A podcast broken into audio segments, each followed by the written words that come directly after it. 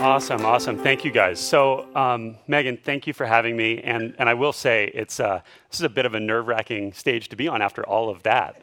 Um, I uh, definitely uh, definitely am humbled and honored to be here. So the topic I was given uh, is cross-disciplinary teamwork and creative problem solving. So I kind of target that uh, in terms of how across you know my life as a creative, I've worked with other teams and, and with people from uh, different disciplines, and how we might be able to apply that uh, here to the Johnny Carson Center. But first, uh, who am I? Who is this guy? Um, so as Megan said, my name is Jeff Nicholas. I work now as a director and creative director, but um, through my, the last fifteen years, I've been at the crossroads of music, uh, tech, entertainment. And uh, that's taken me on a number of different, in, into a number of different realms. I started um, as a tour manager, I was an artist manager, I was a marketing director, I ran a clothing line, I was a designer, I was a web developer. I've learned all these different skills uh, sort of on the job and on the go. And uh, that led me to launch an agency uh, about ten years ago um, called The Uprising Creative, where we did a bunch of work for a bunch of great brands that you may have heard of, um, and a bunch of artists as well.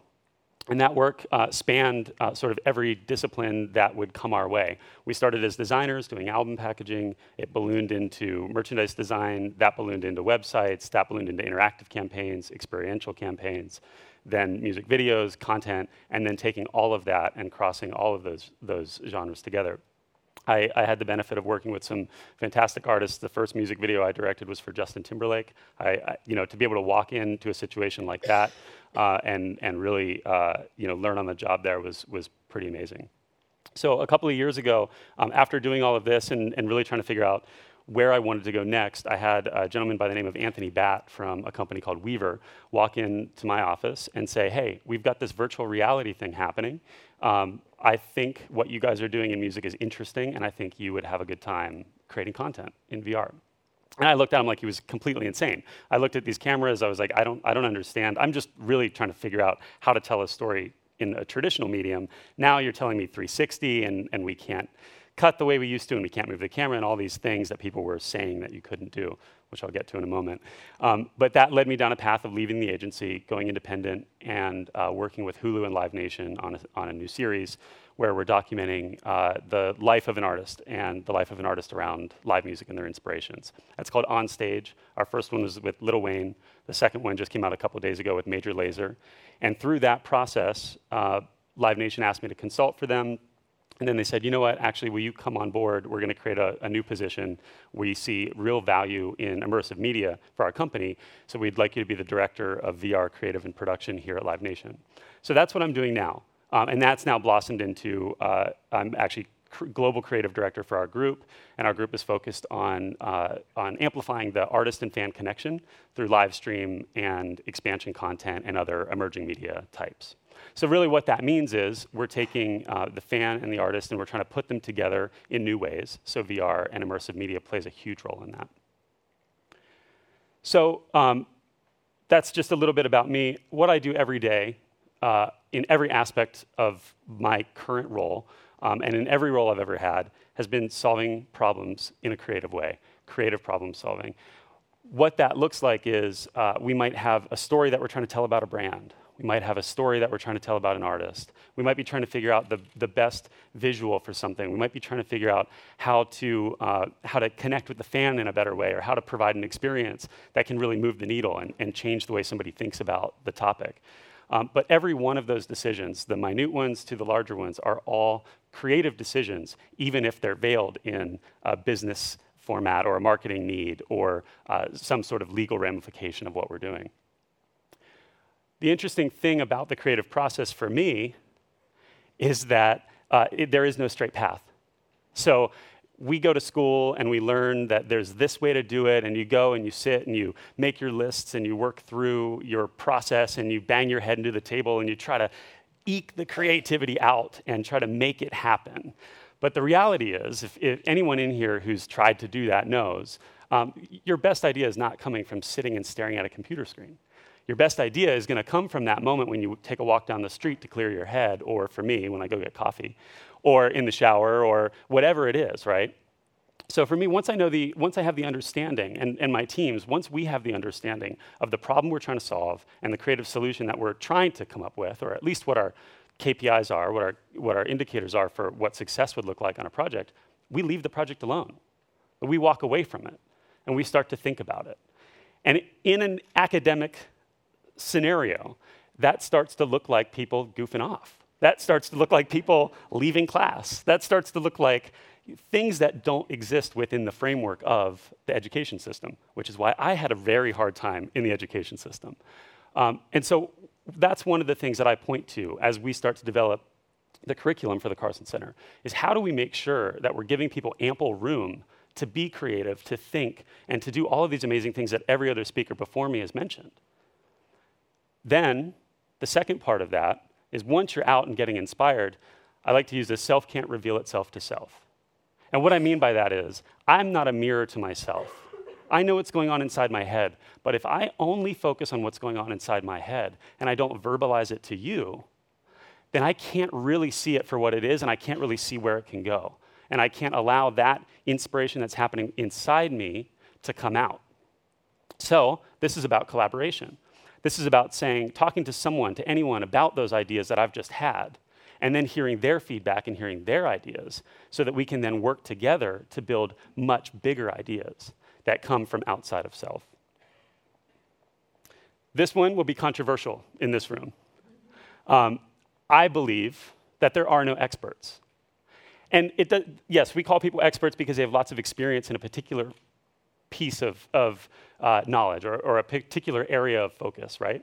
But the reality is, any one of those people that you might call an expert will tell you that they are continually learning. They have to, you have to continue to learn.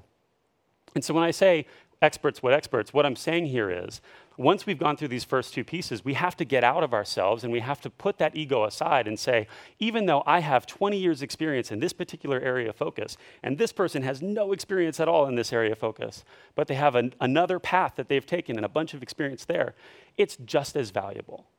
And if I'm closed off and I say I'm an expert, or if I look at you and I say, well, you're the expert, so I'm gonna take your word for it, then all of a sudden what we've done is closed off our ability to collaborate in a real multidisciplined way. And collaboration is the key. So if we're not collaborating, if we're not getting outside of ourselves, if we're not uh, moving beyond the computer screen, if we're not then talking to people and interacting with each other and bringing other ideas to the table, then we are not going to be the best versions of ourselves, and our ideas will not be the best versions of our ideas. So that kind of takes me to this cross-disciplinary teamwork. And what I interpret that to mean is everything I've just talked about with regards to collaboration, but taking all of these different disciplines that we all focus in. So whether you're a business person, you're a scientist, you're a student who has no fucking idea what they want to do, you're an artist, you're a designer, it doesn't matter. It's saying, if we're all in a room together and we're all tasked with the, with the problem, or if I'm tasked with the problem and I can't figure it out, why not bring in these other disciplines? And why not talk to each other and work with each other to try to find solutions that are outside of our core path? If we do that, we all bring something very, very, very unique to the table that cannot be discounted. Now, I'm not gonna say I can walk into a business meeting with, a, with an M B A and know more about what's happening in the business world than that person is gonna know. That's not what this is about. What it is about is to say, I have personal experience, and you have personal experience, and you have personal experience, and we all have these personal experiences that shape the way that we look at the world. So in my background, I've got, you know, what happened to me as a kid and what schools I went to and where I moved and all of these things that make up the way that I look at the world. As soon as I see a, pr- a creative problem and I'm trying to find a solution for it, I immediately go to certain things that seem obvious to me. Like, this is the way it is, of course. But then if I, ex- if I, if I talk to you about that and I, and I get outside of myself and I, and I express my opinion to you, you're gonna look at it and go, well, maybe that doesn't really make sense to me, and the reason why it doesn't is because I've got this point of view, but I see where you're coming from. Here's where I'm coming from. Here was my solution to that, and, and here's how we then take those two different points of view that sometimes are, are in line and sometimes are diametrically opposed, and we take them and we put them together in a way that creates something new. Because I go, oh wow, your point of view and where you're coming from actually, if I add that to where I'm coming from, we now get to a place that's so much bigger than we could have gotten to on our own. Another part of that is some of the biggest breakthroughs come from naivety. It, being naive really allows us to think in a way that you, you're not able to think when you have these rules and, and restrictions laid out in front of you. I think the, the biggest example of this that I have is uh, my wife runs the Techstars Music Accelerator, and they had the demo day, uh, yes, well, two days ago. And there's a um, all of the all of the startups that are in that demo day were fantastic, but there's one in particular called PopGun. They're basically creating an A I musician, and not in the way that they're going to have a holographic musician that has created A I music that's going to be performing it. That's not their intention. But what their intention is to use the neural network and deep learning to create a way for A I to help artists produce different kinds of music, to collaborate with artists, to do all kinds of things. And I'm not going to try to describe it because I'll do it a total disservice. I've, I've already done it a really big disservice there. So look them up, PopGun. But the reason I bring them up is because what they're doing and where they've been able to get to with their A I far surpasses anything that anybody has said is possible with A I and music. They've gotten to a place that Google has said is, light, is, is years away from what's possible. They can now play into this A I, and it will play back as a jazz mu- musician would, based on no metadata, based on no understanding of an instrument, based on no understanding of what's actually being fed into it, and it can play with you. Google's, you press a key, it'll play a key back. That's how far they've been able to get with it. These are nineteen-year-old kids from Australia. Everyone around them said, you can't do it. Everyone around them said, it's going to take years. But they had a, a uh, collaborator who's been in the music business for about twenty years who protected them from that and said, you know what, guys? What you want to do is really interesting. Go. Do it. And in three months, they've been able to create this thing that they said would take years because they didn't know. They were naive to the fact that there were these rules and these border, borders and this understanding that it wasn't possible. So bringing all this together, all of our different perspectives, all of this focus on trying something new, working together, I think that's where we get to this bigger vision. I kind of laughed when I put this one up, but sharing is caring, right? And what I mean by that, though, is really, if we're sharing our knowledge, if we're reaching across the aisle and we're saying scientists who work with artists, who work with business people, who work with all these different disciplines. If we're working together to solve creative problems, there is no stopping what we can do. And that's what we've got the opportunity to do here at the Johnny Carson Center. You guys are starting this from the ground up. We're in a place where the curriculum can be written in such a way that the students who come through, mixed with the faculty and the staff who's working in the program, can really move the needle and can really make big change. And whether that be something as grand as you know, helping humanity, or something as small as helping a brand with their messaging. If we work this way, we can really, really make that change. So that's what I've got. Thank you guys for having me.